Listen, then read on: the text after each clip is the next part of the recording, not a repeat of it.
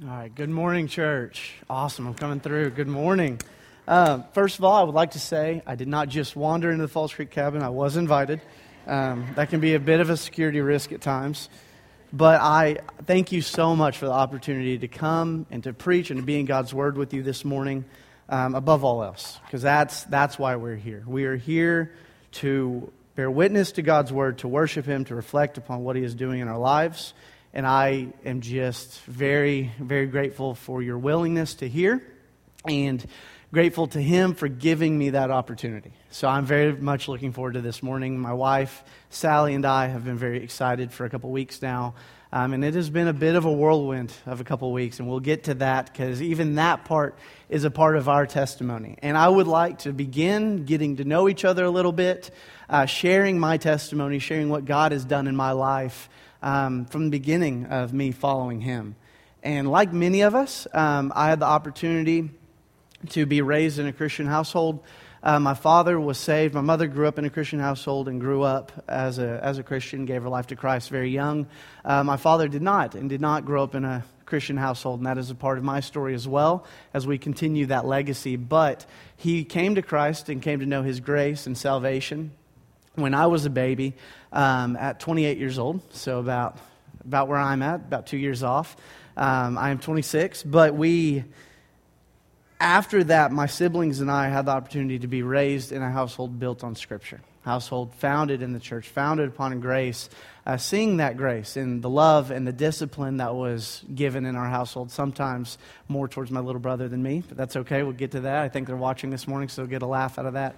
Um, but raised in a Christian household. I mean, my parents have been le- like teaching Sunday school for 15 years now. My dad's a deacon, the church I grew up in, so that's my background. But if you ever need proof that you are not saved on your parents' faith, I am a great example of that. Um, whenever I started recognizing and being aware of God and becoming of age to begin to think of those things, I did not follow the legacy my parents gave me, but I went the polar opposite direction. And I remember about 12 to 14, I just became belligerently rebellious. I mean, anything. It was anything from give me your phone because you're doing stupid stuff to do the dishes, and I would just explode. I mean, zero to 100 really quick. And that anger just started growing in me. That pride just started growing in me more than ever. And at 14 years old, I was at this place where I hated God. There's no reason. I grew up in a great household. I have no big trauma in the closet that caused me to be angry with God because of how I was raised or anything that had happened to me. But because of my sin, because of that sin that I was born into, I fully recognize that I despise the one who created me. And that's a weird thing for a 14 year old to recognize. It's a weird thing for a 14 year old to grasp onto. And because of that hatred so present in my life, I, I hated my parents. And that rebellion came from my hatred of God. I didn't just hate my parents, I hated my church because they did such a good job of representing the one that I despised that I began to bully, I began to push away, I began to hate those around me. I mean, I was that kid at VBS that was just a nightmare. And growing up in youth group, I mean, at Falls Creek, sneaking off, at Falls Creek, being late to stuff on purpose, um, picking on kids, pushing kids away that wanted to show me grace. And all the while, which is amazing, my parents still loved me, which they're parents, but there's more to it than that. They didn't grow bitter towards me, they showed grace. My church, the adults, the students who grew up with me, showed me grace and showed me love. And at 14, I was sitting at a D now, at a disciple now in November. And it was a weird year. There were a lot of earthquakes. It was that year, if you remember it. Um, but I was sitting in D now in worship, and our theme that year was the sovereignty of God and who God is as our king. So I remember vividly there was this throne on the stage, these lights shining on the throne, and we're in worship recognizing that. I mean, this is kind of illustrative. The band wasn't on stage because our focus was the kingship of Christ. And me at 14, I was like, I don't recognize him as my king. I don't recognize him. I recognize God existed. I just hated him. I, I didn't recognize any of this stuff. And then in worship, these thoughts started crossing my mind of these people love you. I'm going to start tearing up. These people love you. Your family loves you. Your king loves you. And he, I was like, he's not my king. And then it hit me and the Spirit struck me down. And I recognized he's my king whether I recognize it or not. It's either I can be rebellious or I can be faithful. And my rebellion has a consequence, and my faithfulness has a blessing and a purpose and a life and all of these things that I was lacking as a depressed, lonely, angry teenager. I realized that I can keep going the way I'm going and it will continue down this path of nothingness for my entire life. Or I can give my life to the one who created me, the one who loves me, my king, and have everything that I was lacking. And it was one of those stories, one of our students this morning recognized that of like, she came forward crying. Everyone around there was crying. And at 14, I did not show emotions. And sometimes I still get that way. Did not show emotions. And I was bawling in worship that night. And I gave my life to Christ sitting there. And then the following Sunday, during the D Now invitational time, which we'll see in the second with Falls Creek, um, Pastor asked us to all come down if we made a decision. I came down. And I was crying so hard that Sunday in the recognition that I now have purpose, that I now have a king, that I, well, I had a king, but I was now being faithful to my king, that I now was one of the family of God. I was crying so heavily on the front row of that church that my pastor did not introduce me because he did not think that I wanted to be embarrassed. And he was right. But I wanted to tell people that I had given my life to Christ. So a couple weeks later, I was baptized. And it was such a traumatic experience for me, understanding, being broken by the Holy Spirit because that's the only way that I was ever going to give my life to Christ was if I was destroyed. And in my pride, in my arrogance, in my hate, in my anger, he broke me so I could experience his love. And what I love about testimonies is they don't stop with salvation, but they are just the beginning. And I will shorten it so we can get to the message this morning. It was about a year later at Falls Creek that I had the opportunity to lead some random kid that a girl knew from a different cabin, had the opportunity to lead him to salvation and pray with him. And he left a note on our cabin the next day that he had actually given his life to Christ later that evening in his cabin. But on the way back from sharing the gospel with him, I was walking by myself back to the cabin. It was about halfway through the week. I don't even remember the theme that week. But I do remember this, this thought and the Holy Spirit speaking to me and saying, This is what I want you to do. And of course, as believers, this is what we are called to do. But it began to grow more than that of a call to ministry. Specifically, I would find out years later student ministry and the passion that God has given me to see students grow, to see students experience Jesus like I had the opportunity to experience him and fight through that same anger and hate and everything before salvation that I had to see that light spark in them as the Holy Spirit brings salvation into their life. And I, I, was called to that at Falls Creek, disobedient to that call, I would say, because I fought against it till I was about 18. And then my freshman year at OBU, again, this depression hit me, this, this melancholy hit me, where I didn't, I, I just didn't want to do anything. And I realized I'm pursuing political science. I want to be an attorney. I want to argue for a living, and because I was good at it. And I, um, I, I realized I didn't want to do that anymore. I wanted to be obedient to what God had called me. And after about six people randomly and disconnected, friends and family were like, Weren't you supposed to do ministry? I finally was like, Maybe I was supposed to do ministry. And I changed my degree and my path. And I would say I started doing student ministry my freshman year um, locally within the church and with churches across Oklahoma and then vocationally after graduating. So, been in ministry about six ish years.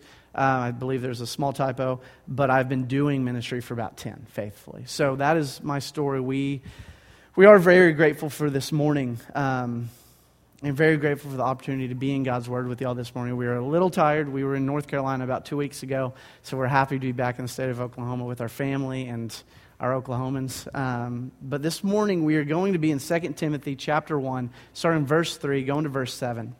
And we'll get to that in a second. While you're turning, something that I am passionate about because of how my family, after I was a believer, raised me through my teenage years was parent discipleship. So, I, my first experiences with discipleship, which my church did a great job of, was not necessarily in the youth group as much as it was around the kitchen table.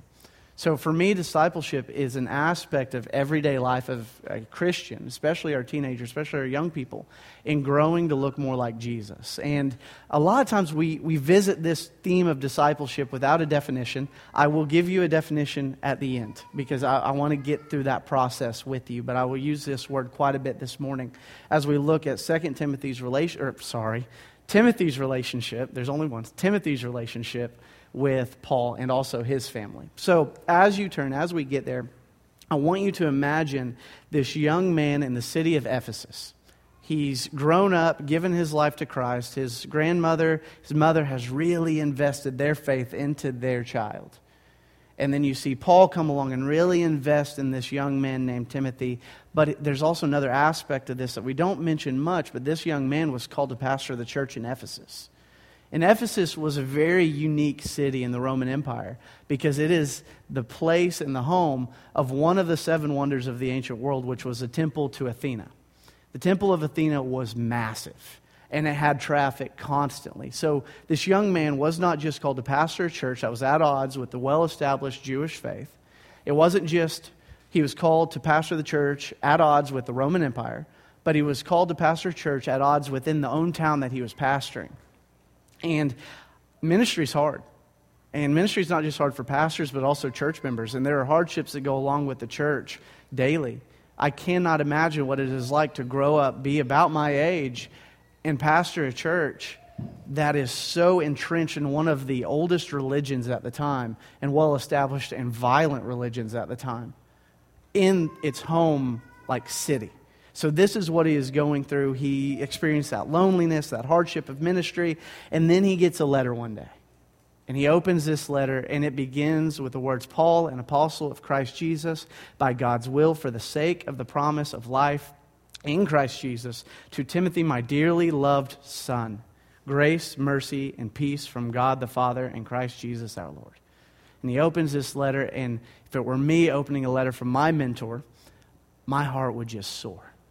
I'm going through the hardships of ministry. I can't just call or text him because it's 65 AD, but he he gets this letter and his heart just opens up. And then Paul begins in our passage this morning, 2 Timothy verse 3, and begins a thanksgiving, an encouragement, a reminder, as he says, I thank God, whom I serve with a clear conscience, as my ancestors did, when I constantly remember you in my prayers night and day Remembering your tears, I long to see you so that I may be filled with joy. I recall your sincere faith that first lived in your grandmother Lois and in your mother Eunice, and now I am convinced is also in you.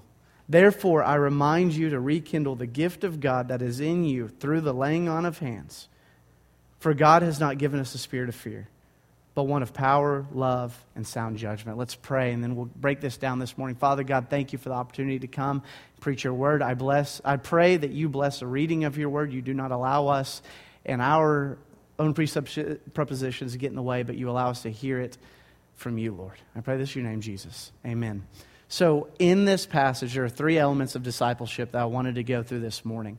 And discipleship being something that Jesus had with his disciples, we see with some of the prophets, some of the kings throughout the Old Testament, and then we see it in how Paul did ministry. Paul himself was discipled by a believer, by Barnabas for a short time, and also believers in the early church. And then he passes that on, and then he's apostle of Christ as well. He passes that on to Timothy he begins to have these three elements that I believe, even now today, as we continue that legacy of discipleship in the church, need to be present for us to have growth, for us to have discipleship. And the first one that we see in verses 3 through 5 is this partnering together, this building a legacy together. You cannot have discipleship by yourself. And because of that, I do not believe that you can have evangelism by yourself. I do not believe that you can have outreach or missions or worship or church by yourself. And unfortunately, that has become a revolutionary thought. But discipleship has to happen by living life together. It is not just our Sunday school classes, which are fantastic resources, great times that we gather together to be in God's Word and discuss that with a community that we love dearly, but it is going outside of the doors. It is spending time together. It is living a Christian life together. And more than that, it can be within our own homes. As I experienced growing up, one of my fondest memories of growing up is being able to wake up, go into the kitchen to get ready for the day, and my dad would already be at work, and his Bible would be open on the kitchen table. And this was over and over and over. And what I didn't realize is that he was spending his time with the Lord, but he was spending his time with the Lord in a way that his kids would be able to see my mother the same way in how she worshiped, how she taught, how she reached out to others. They would do it intentionally, living life with us, their kids, so that we could see that and then emulate that and grow that. If it were me, and, or if someone were to come up to me and say, Weston, you are just like your dad in how faithful you are to the word, or you are just like your mom in how faithful you are to serve the church and to serve its people, that would mean the most to me personally, because that is what I am trying to be. That is the people who discipled me the most. They are the people that discipled me the most, and I strive to be like them as they are like Christ. So we see that here with Timothy as he is striving to be like Paul. Paul himself says, I remember my ancestors who led faithfully before, and I now try to be like them so that you, my son, my spiritual son, will be like me. Just like you're like your grandmother, you're like your mother, and you continue the faith that they had. There's a legacy there that we as Christians can connect to, that we as Christians can bind ourselves to and say, I am just like the ones that come before. As FBC Enid, you have a legacy.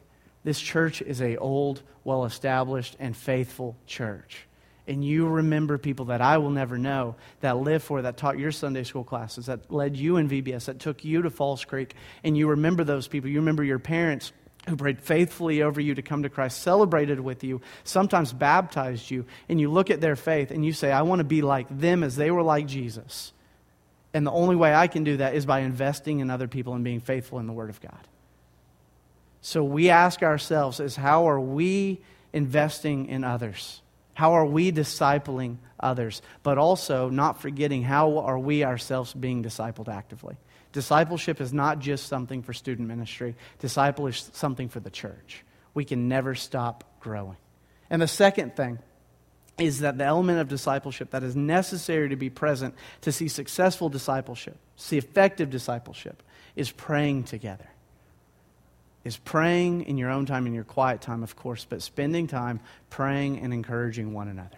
Paul here is saying that Timothy's gift was affirmed and given by a laying on of hands.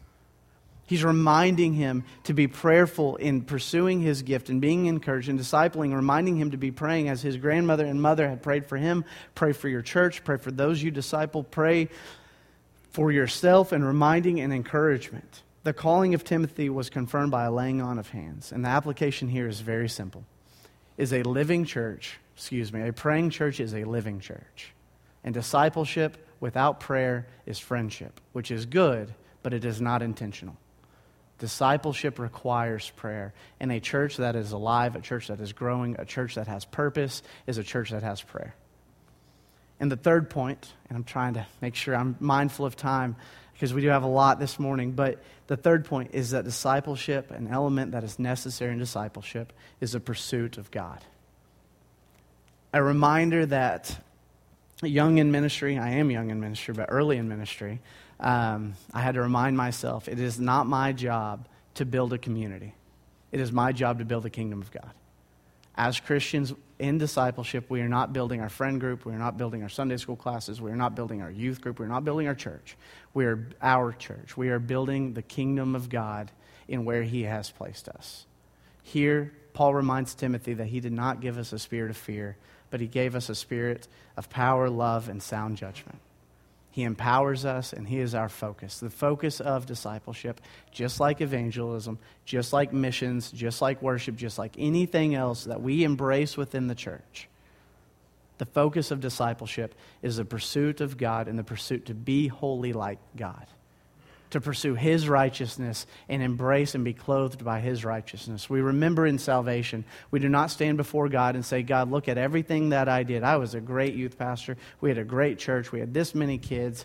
Our goal in, in heaven is not, in eternity, is not to stand before God and say, I was there every day at church. I went to Falls Creek for 26 years. I did all of these things for you.